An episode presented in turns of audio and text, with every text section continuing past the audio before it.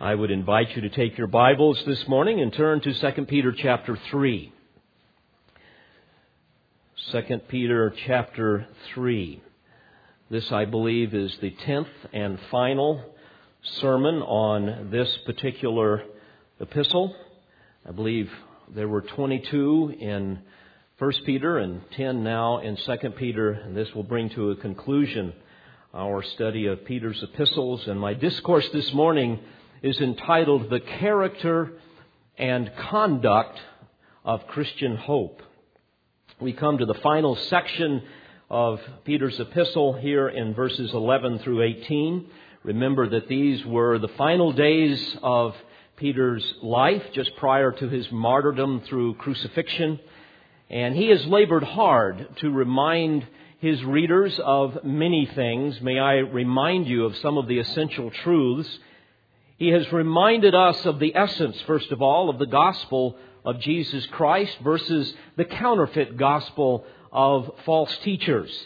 He's also reminded us of how to truly experience the assurance of our salvation, not wanting any of us to walk around through life kind of wondering if indeed the Savior has done what he has promised to do for all who place their faith in him. He has also reminded us of the importance of remaining steadfast, immovable, always abounding in the work of the Lord. And he has gone into great detail helping us to understand the ongoing threat of false teachers, how to identify them, the certain doom that will fall upon them, the types of things that drive them.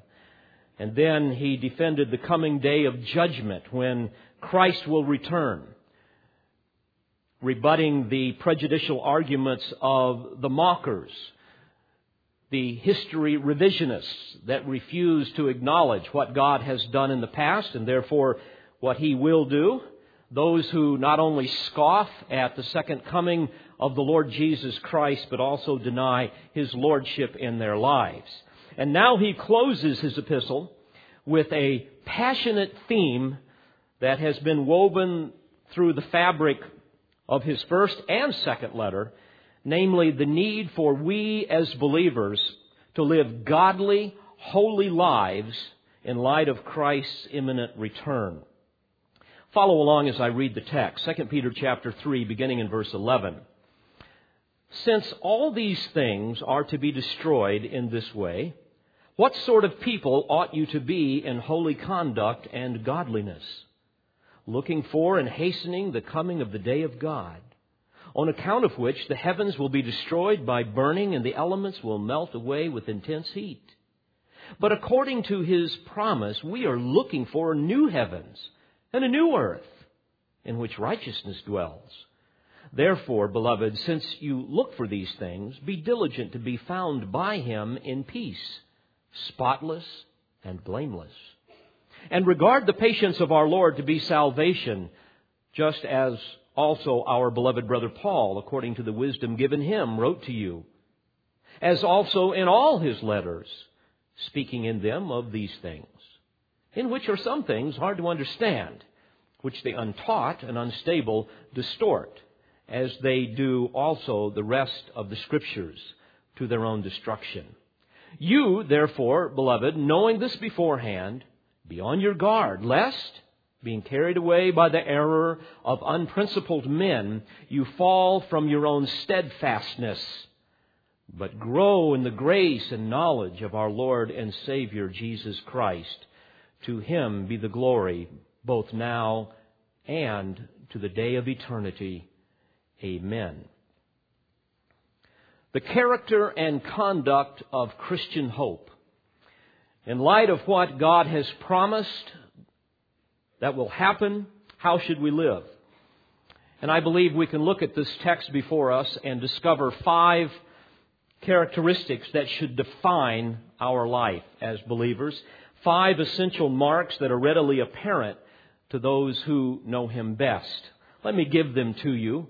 First, we should be characterized by a confident anticipation of God's promises. Secondly, by a private pursuit of holiness. Thirdly, by a zeal for evangelism. Fourthly, by a vigilance for doctrinal precision. And fifthly, by a passion to know and glorify Christ. And I would challenge you this morning to measure your life against these standards that God has given us. And frankly, I would ask you to be brutally honest, something that is not always easy for us to do.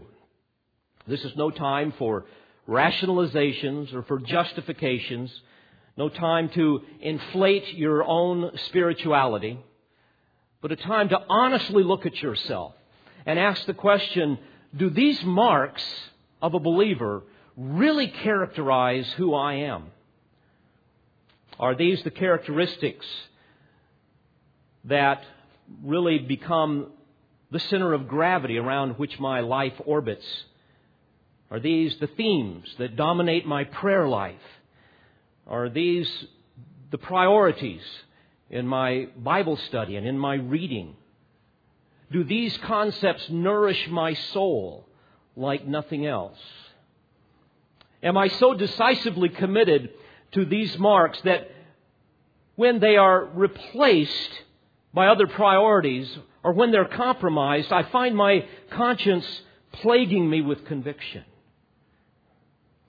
Am I so passionate about these crucial truths that I long to speak about them to those that I know and love? That's what we're looking for here.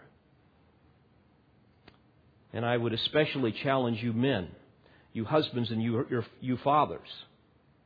Are these the types of things that characterize your life to a point where you could say to your wife and to your children, and even to your grandchildren, Loved ones, I want you to follow my example. I want you to look at my life and I want you to see that the dominant theme, the passion of my life is to have a confident anticipation of God's promises, a private pursuit of holiness, a zeal for evangelism, a vigilance for doctrinal precision, and a passion to know and glorify Christ. Watch me. Listen to me. Let me teach you these things. That is my challenge to you this morning. Well, this was the passion of a dying apostle a man whom God had transformed from an habitual sinner to a godly saint. A man whose heart was so consumed with these essential priorities of Christian living that he even reminded us of them in his first letter. You will recall in 1 Peter 1, beginning in verse 14, he said, As obedient children, do not be conformed to the former lusts, which were yours in your ignorance, but like the Holy One who called you, be holy yourselves also in all your behavior, because it is written, You shall be holy, for I am holy. The same theme is repeated in 1 Peter 2, verses 9 through 12, and chapter 3, verses 8 through 12, and chapter 4, verses 1 and 2. And now he repeats them again in verse 11 here in 2 Peter chapter 3. And he says, Since all these things are to be destroyed in this way, what sort of people ought you to be in holy conduct and godliness? In other words, unlike the scoffers who reject the promised judgment that will come, the day of the Lord, as he talked about in verse 10, that time of great outpouring of divine wrath upon all who reject him. In light of the day of reckoning that is to come, he's saying, What sort of people ought you to be in holy conduct and godliness? And as we look at the grammatical construction of the original language, we see this isn't just a question as if he's trying to ask some question. This is a rhetorical question that is stated in the form of an exclamation. It's like a shout of sheer excitement and obvious truth. What he's saying here is in light of the coming judgment when God will glorify himself by pouring out his wrath upon the wicked, in light of the reality that someday he is going to renovate the earth when he comes again the second time, returning it to Edenic splendor and establishing his throne in Jerusalem, when he will reign in absolute righteousness for a thousand years upon the earth, just as he promised, and we will reign with him, when he will fulfill his unequivocal, unilateral, and irrevocable covenants to Abraham and to David, at the end of which will be the great white throne judgment when he uncreates the earth and recreates a new heaven and a new earth, in light of all these eschatological truths that will most certainly come to pass, he's saying, how magnificent should be your commitment to holy conduct and godliness. That's his point. Holy conduct and godliness. Now, these are attributes defining both the outer and the inner man. Holy conduct would be a reference to the fruit of godliness that all who know us should be able to readily see and enjoy. And godliness refers to that private, secret devotion to God that we should have that dominates our thoughts and motivates our will. And dear friends, these are the twin pillars, if you will, of character and conduct. These things should have no rival in your life. There should absolutely be no greater priority in your life, especially in light of such marvelous hope of what is going to come to pass. Oh, child of God, what sort of people ought we to be in holy conduct and godliness? That's the point. The Lord is coming again. He's coming again in power and in great glory. And sometimes we can lose sight of this glorious reality, getting caught up in all of the stuff of this world. Certainly, this was at the heart of the Apostle Paul's admonition in Colossians 3, verse 2. He said, Therefore, if you have been raised up with Christ, keep seeking the things above, where Christ is, seated at the right hand of God. He goes on to say, set your mind on the things above, not on the things that are on earth, for you have died and your life is hidden with Christ in God. When Christ, who is our life, is revealed, then you also will be revealed with him in glory. Beloved, let this sink in for a moment. Eternal blessing and reward await all who have sacrificially served the Lord and worshiped Him in spirit and in truth. That's why the Apostle Paul said in 2 Corinthians 5, beginning in verse 9, Therefore, we also have as our ambition, whether at home or absent, to be pleasing to Him. For we must all appear before the judgment seat of Christ. So, that each one may be recompensed for his deeds in the body according to what he has done, whether good or bad. My friends, my point with all of this is simply to say we need to all be very serious about our holy conduct and godliness. This needs to be the priority in our life. To make the mortification of indwelling sin a daily priority, to decisively commit ourselves to these five characteristics that we are about to understand. Let these characteristics define the character and the conduct of we as Christians in light of our hope.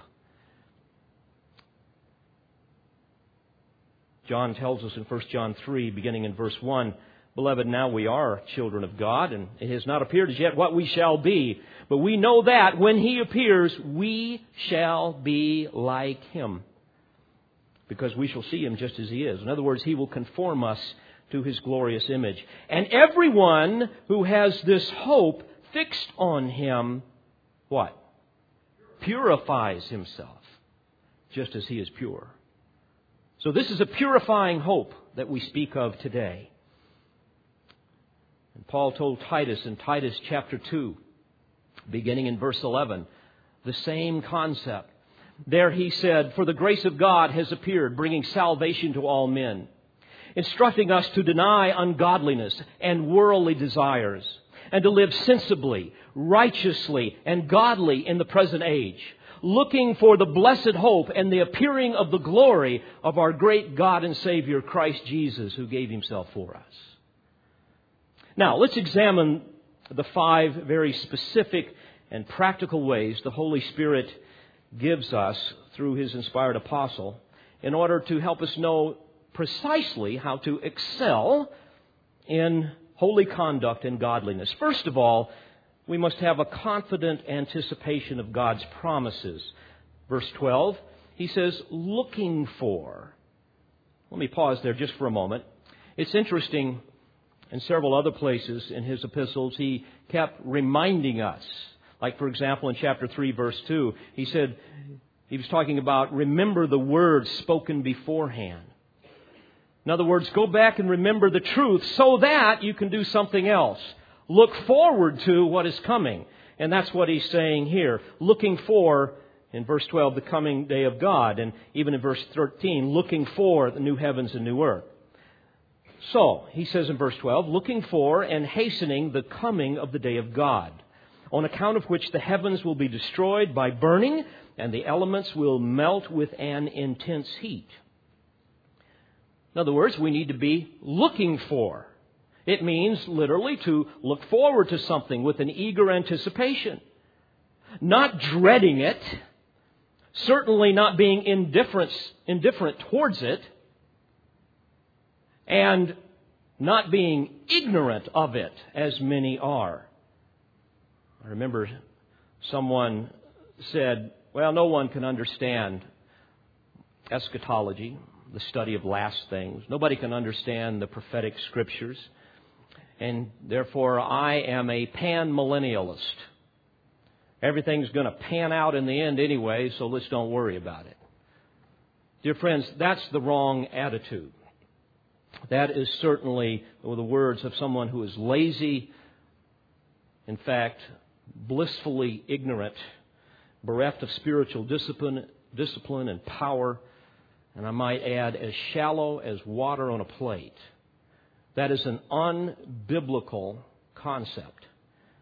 In fact, we're told in Revelation chapter 1 and verse 3 Blessed is he who reads and those who hear the words of the prophecy and heed the things which are written in it. And at the end of Revelation chapter 22, verse, verses 18 through 19, there is a warning of judgment against those who would add or detract anything from the prophetic word. But we are to have a confident anticipation of God's promises, looking for and hastening the coming day of God. And of course, Peter has already delineated numerous events that will transpire when the Lord brings to a conclusion the history that he set into motion when he created all things. And he says here that we should be looking for it and hastening the coming. Literally, you could interpret that longing for an acceleration of the presence, the parousia, the presence, the appearing of the glorious presence of God. We should be longing for it to hurry up and come. After having revealed to him the amazing chronology of future judgment and glorification, John tells us in Revelation 22, verse 20, Maranatha, come, Lord Jesus. That's the attitude we are to have. Whenever I think of this subject, I find my mind going back to a story I believe I've shared with you before. There is a place in Chicago where they care for retarded adults. A Christian facility run by Christians. And I discovered that the greatest problem they had in their cleaning of that facility was keeping the windows clean. Because the people that stay there, childlike adults, seem to always have their hands and their faces pressed against the glass, looking for Jesus to come.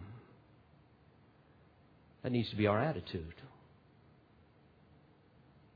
I would ask you, are you looking for and hastening the coming day of God? Or is such a reality something that, frankly, is of little importance to you? Do you find yourself, if you're really honest, being much more concerned about your career and the stock market and your retirement account than the reality of the coming day of God? The coming day of God, or the day of God as we see it here denotes the eternal state, the new heavens and earth. When man's day is over, when Satan's day is over, and God's day has come, when the glories of the new creation will exist with no hint, no contamination of sin. Now, important dis- distinction here. This is different than the day of the Lord. Very different than that day that refers to the cataclysmic judgments during the time of the tribulation and again at the end of the millennial kingdom. But this is the day of God. And Peter goes on to describe the events that will precede this inconceivably glorious day of God. In verse 12, he says, On account of which the heavens will be destroyed by burning and the elements will melt with intense heat. Dear Christian, what, what language must I borrow to somehow express such an ineffable display of the glory of God? And to think that somehow, at the conclusion of the glorious millennial kingdom, we who have been serving and reigning with him as God has promised will, will behold this uncreation on account of which he says the heavens will be destroyed by burning and the elements will melt with intense heat. Paul spoke of this glorious coming of the day of God in 1 Corinthians 15 verse 28. He said, It will be that time when all things are subjected to him then the Son himself also will be subjected to the one who subjected all things to him, so that God may be all in all. Beloved, do you long for this day to come? When the majesty and the glory and the excellency of Christ will radiate throughout the universe. In verse 13, he goes on to say, But according to his promise, we are looking for new heavens and a new earth in which righteousness dwells. The term new in the original language is kainos. It's a word that means something that is new in quality, not something that is new in time. Now, please understand, when Christ comes again the second time, he renovates the earth, returns it back to Edenic splendor during the for the millennial reign. But at the end of that, he uncreates and then recreates the earth and the heavens. And that's the new heavens and the new earth. So you must understand, when he does this, the eternal state will not be the same creation as we know it, just kind of remade. It will be totally different. It will be something that, frankly, we can't even fathom. We don't understand it's something that we've never seen. It's something that we've never experienced. And yet, as I study Scripture, what is amazing to me is even though I have never experienced it, nor have you, when we are there, we will recognize immediately that we are finally home. There will be no time needed to adapt to some new environment. There, there, there will not be any sense of being an alien in some strange place. But suddenly, friends, we're going to be home. There's no place like home, right? And we all know that feeling, especially when you've been away from home and you come back to home. All of a sudden, there's just this feeling. I mean, every smell, everything you touch, everything you hear, there's a sense of, this is where I belong. Beloved, that's the new heavens and the new earth. Are you longing for that day? Does that define your Christian character? A new heaven and a new earth, a place of unspeakable splendor and perfection. He says, in which righteousness dwells. Literally, where the righteousness of God permanently resides. Can you imagine such a place? And again, I ask you, does your character and your conduct testify to a confident anticipation of these glorious promises? And friend, please hear me.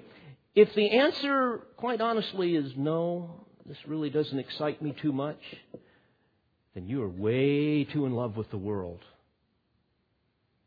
Not only that, your service to the Lord is pretty insignificant because let me tell you, when you roll up your sleeves and you get busy about serving the Lord, you will find that the persecution and the suffering will become so intense that you absolutely cannot wait to get to heaven. We all need to loosen our grip on this world.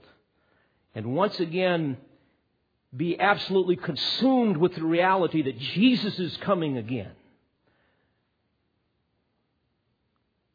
So in verse 11, he says, again, what type of people ought we to be? A person of holy conduct and godliness is the point. So first we have Peter reminding us of the need to have a confident anticipation of God's promises. And then he builds upon this foundation of hope with a second element that should define, define our character and conduct. And I'm calling this a private pursuit of holiness, beginning in verse 14. Now let me pause for a moment. I'm saying private because many of us will have a public persona of godliness, but that's not the real issue here. If it's merely public, it can be hypocrisy. You have to guard against that. Beloved, we are who we are based on who we are when we're alone with God.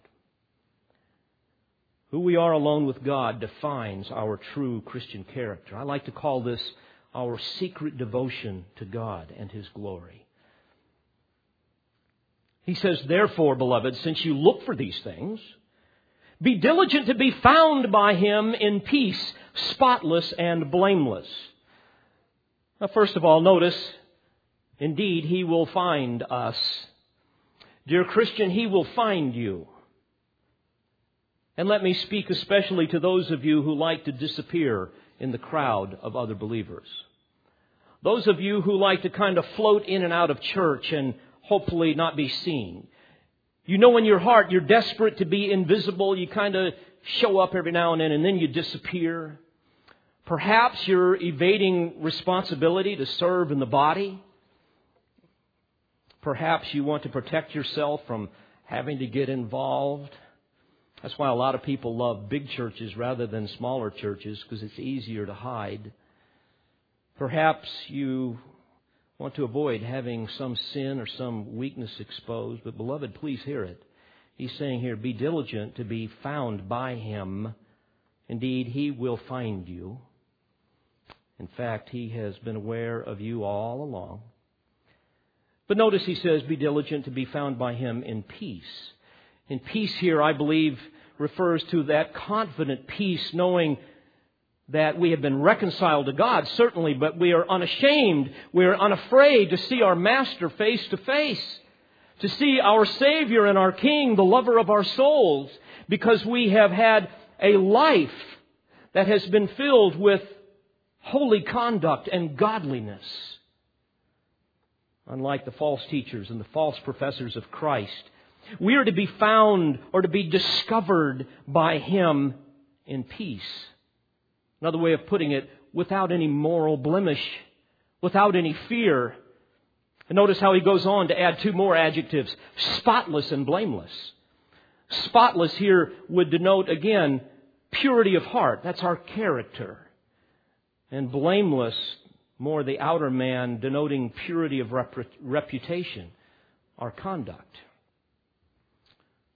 And beloved, this requires a private, personal pursuit of holiness, a secret devotion to God. Is that a priority in your life? Now, many of us tend to pursue very noble things in our life good education, good job. We want to make sure that we find the, the right spouse.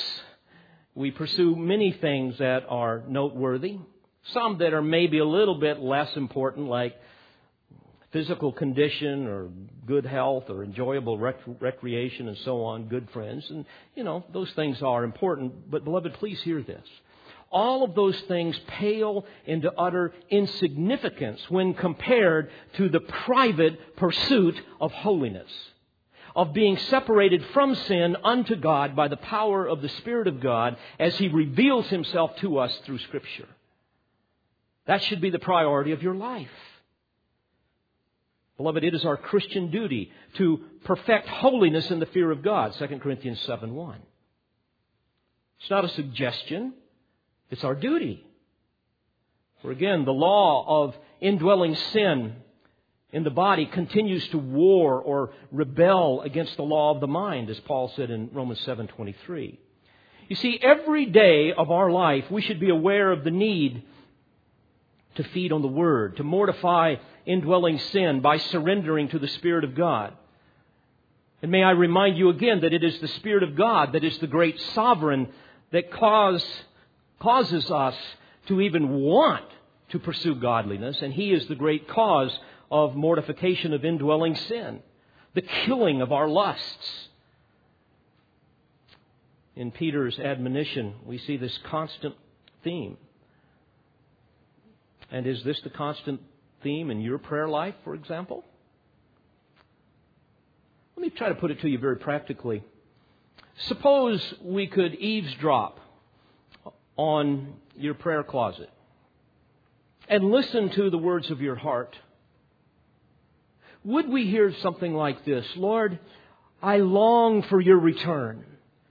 And I want you to find me living a life of holy conduct and godliness. I, I want to be one whom you find that has been diligent to be found by you in peace, spotless and blameless. Lord, therefore, I, I want to confess some of my secret sins. I want to name them to you specifically, and the list would go on. And Lord, I want you to show me my blind spots. Lord, I plead with you to strip away every layer of hypocrisy. God, I plead with you to empower me to, to starve my lusts and strengthen my resolve to live for your glory. Lord, I pray as the psalmist did, create in me a clean heart, O God, and renew a steadfast spirit within me. Oh, Spirit of God, help me to cultivate a heart of righteousness. God, help me to learn to hate those things that you hate and to love those things that you love. Because I know you're coming again. And I long to see you face to face. Search me, O God, and know my heart. Try me and know my anxious thoughts and see if there be any hurtful way in me and lead me in the way everlasting, as the psalmist said. Would that be what we would hear in your prayer life? I hope so.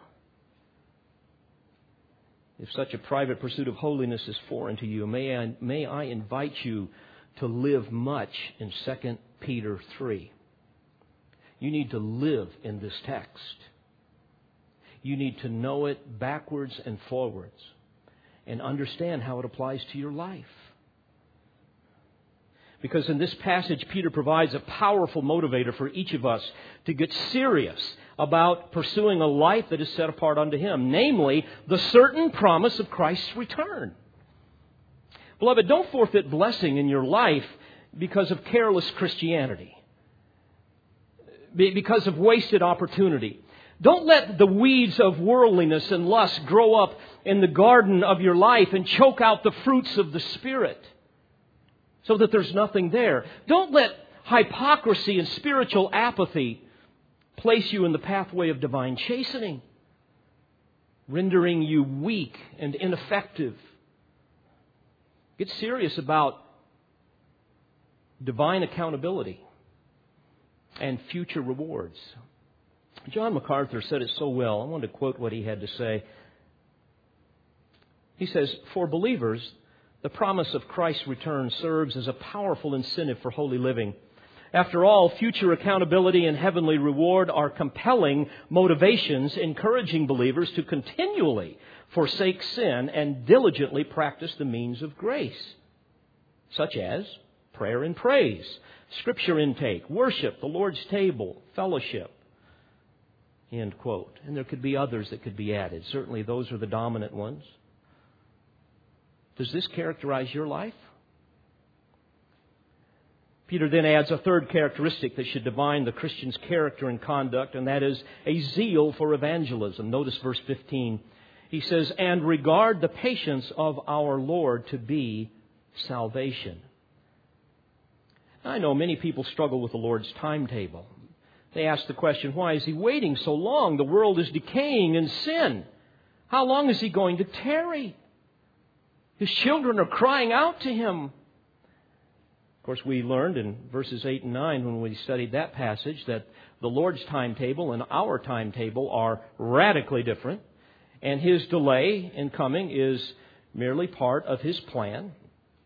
We learn that when he regenerates the very last person that he elected in eternity past, then the day of the Lord will begin. But I know it's hard to see the Lord so blasphemed in these, these days, isn't it? You know, it, it's hard to even watch the news because of some of the people they will interview and even the commercials. And we cannot help but believe that God's patience is running out. I mean, if we, being least holy, are offended, what must He be, being the one that is most holy? We live in a day where God's wrath certainly must be provoked. As I thought about it, the ungodly today teach our children that we are merely sophisticated worms that have evolved out of random processes and thus deny God as creator.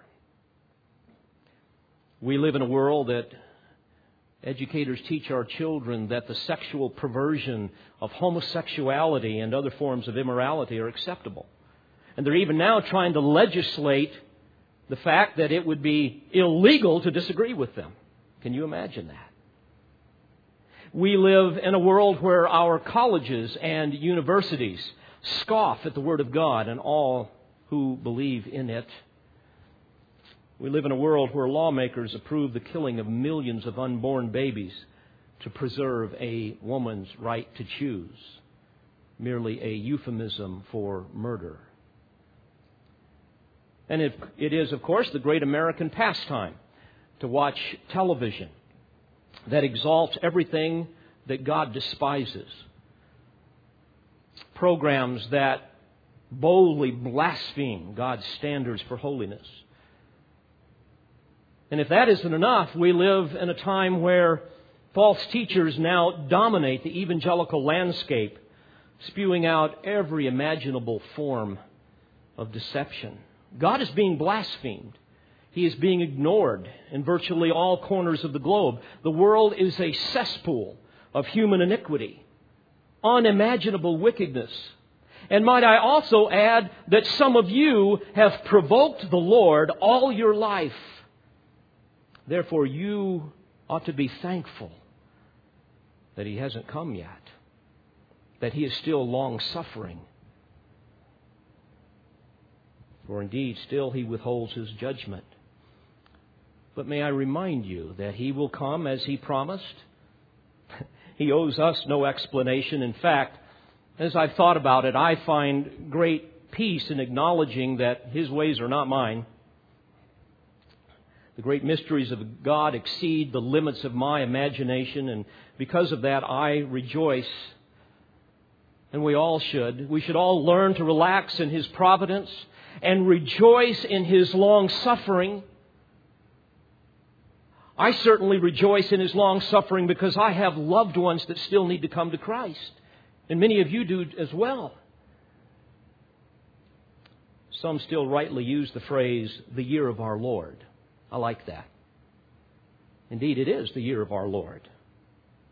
And we must make the most of it for His sake and spend ourselves in the spreading of the gospel of Christ. Friends, may we never forget that God's long suffering is the indispensable element in His sweet providence, whereby He brings salvation to His elect. May we rejoice in it and yet make good use of it by having a zeal for evangelism. Does this characterize your life? Do you, verse 15, regard the patience of our Lord to be salvation? I think of Paul's words in Philippians 2, verse 15, where he admonished us to be blameless and innocent, children of God, above reproach in the midst of a crooked and perverse generation, among whom you appear as lights in the world. Is that the passion of your heart? So Peter gives us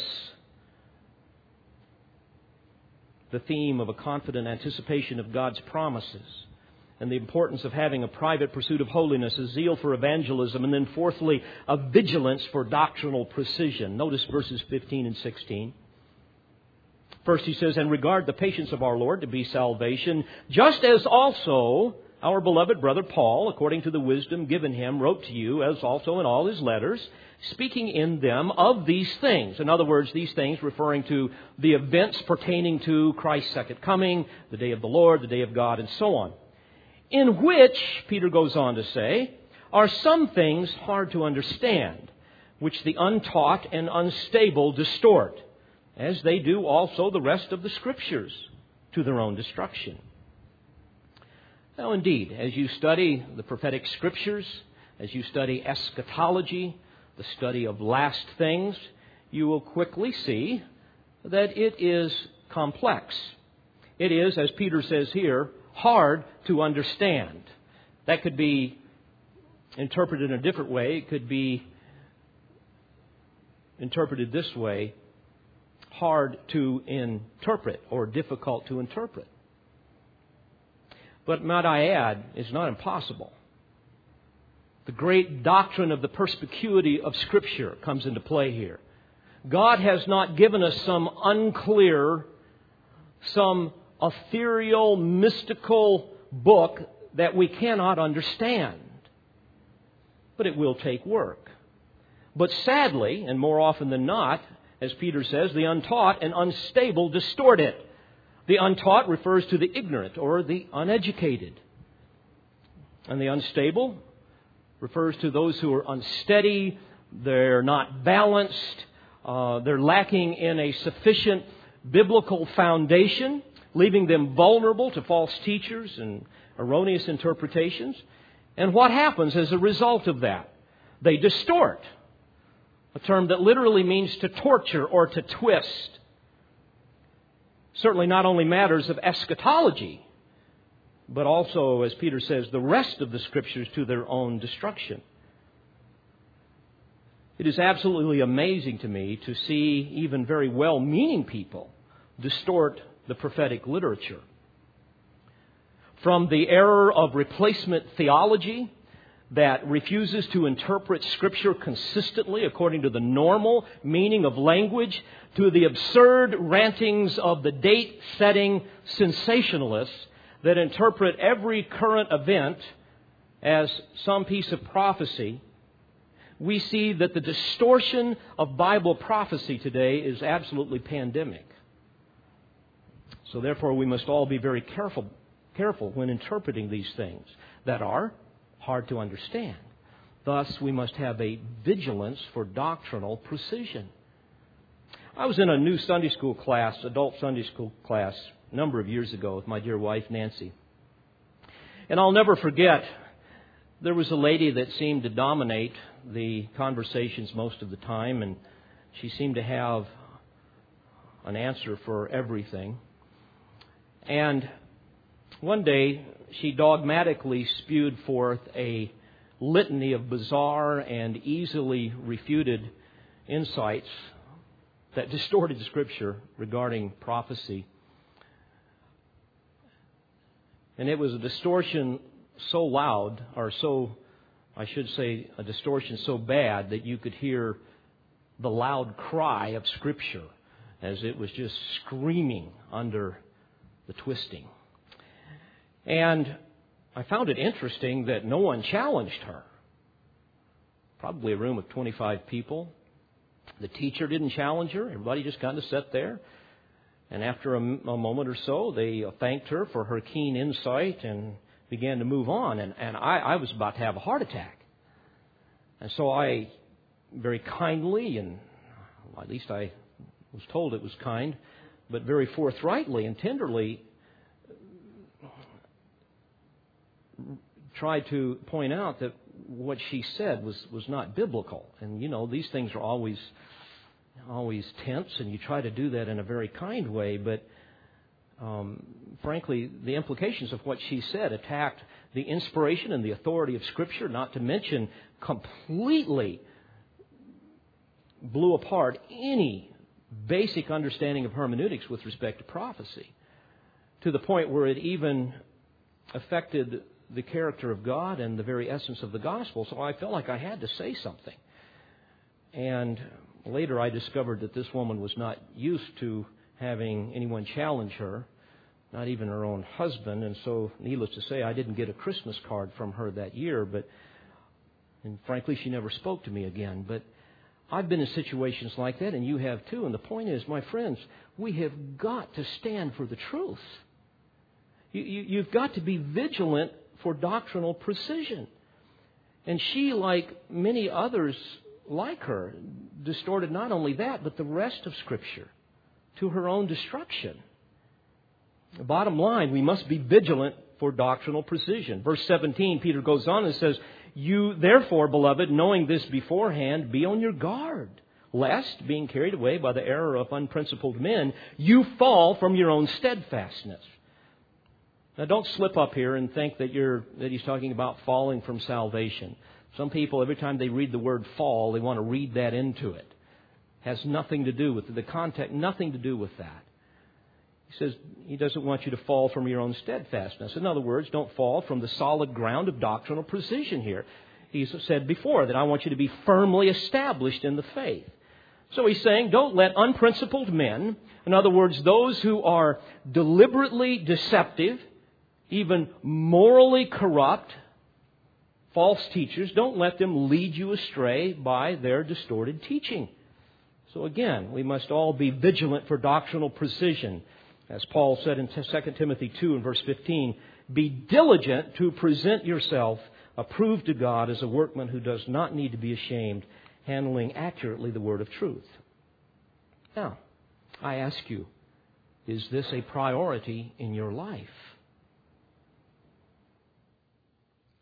And finally, in order to excel in holy conduct and godliness, because the Lord is coming again. Not only must we have a confident anticipation of God's promises, a private pursuit of holiness, a zeal for evangelism, a vigilance for doctrinal precision, but fifthly, a passion to know and glorify Christ.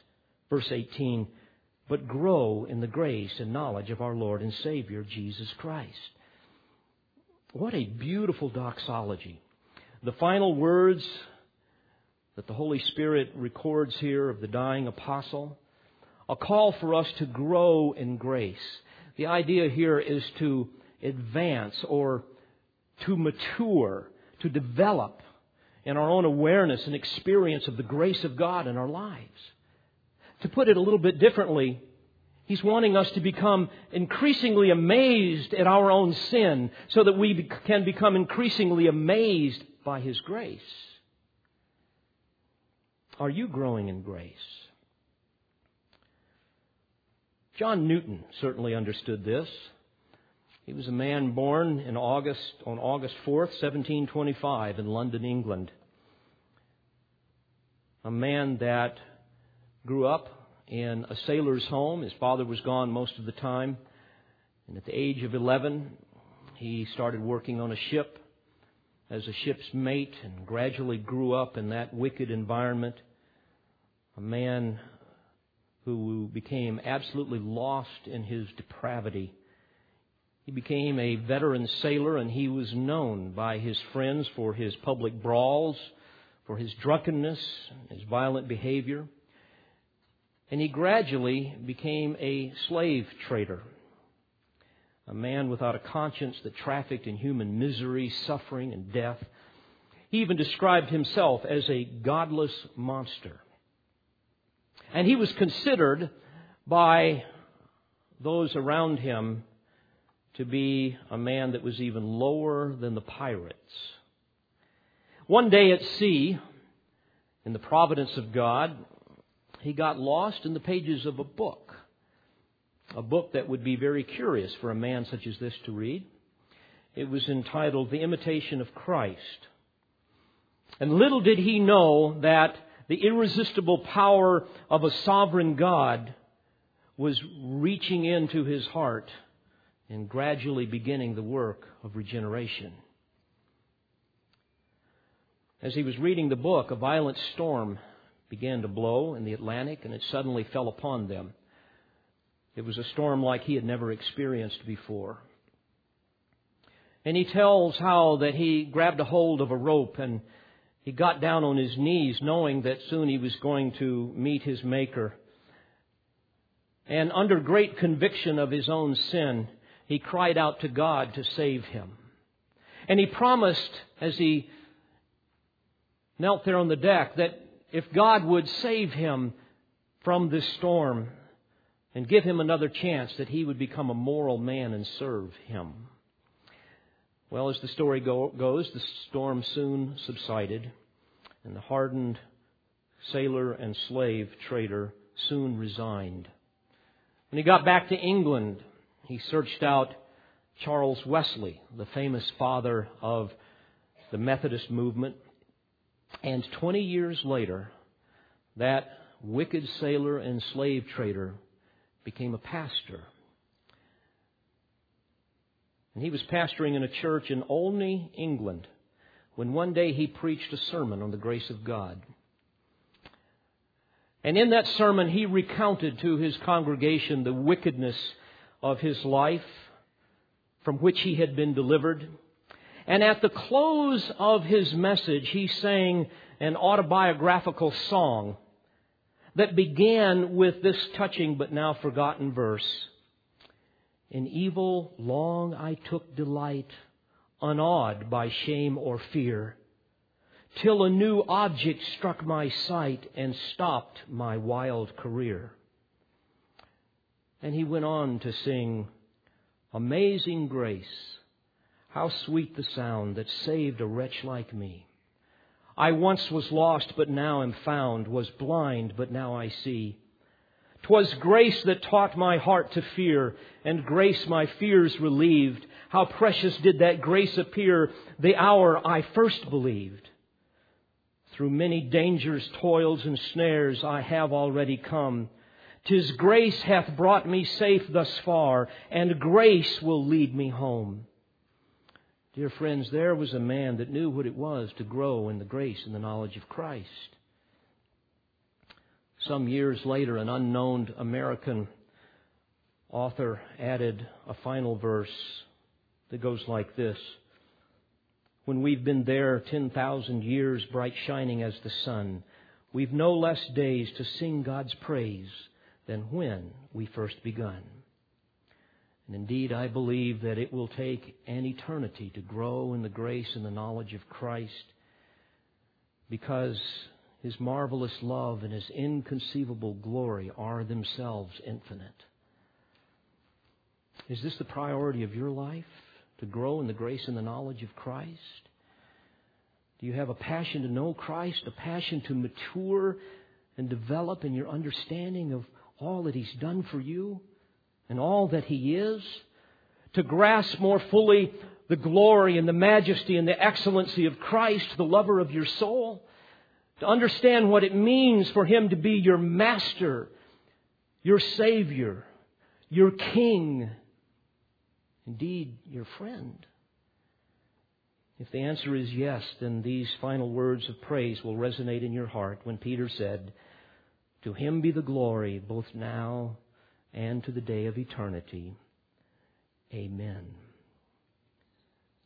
Oh, dear Christian friend, given the absolute certainty that our Lord will return exactly the way He has promised, and ultimately deliver on all that He has promised us, what sort of people ought we to be in holy conduct and godliness? May we all rededicate ourselves to this end, manifesting the Christian hope that bears the fruit of a life that is confident in anticipating God's promises. May we cultivate in our hearts a private pursuit of holiness, a zeal for evangelism, a vigilance for doctrinal precision, and a passion to know and to glorify Christ. And beloved, may I say in closing that if this becomes the theme of your life, if these elements begin to dominate all that you are, you will experience a radical change in your life. Your husband, your wife will notice it, your friends, your children. And God will be glorified in ways that you can't even imagine. And how I pray that we could have a church filled with people that see the priority of these essential characteristics. Maranatha. Even so, come quickly, Lord Jesus. Let's pray together. Father, thank you for these eternal truths. Cause them to bear much fruit in our lives. I ask in Jesus' name and for his glorious sake. Amen. We pray you've been edified by this presentation.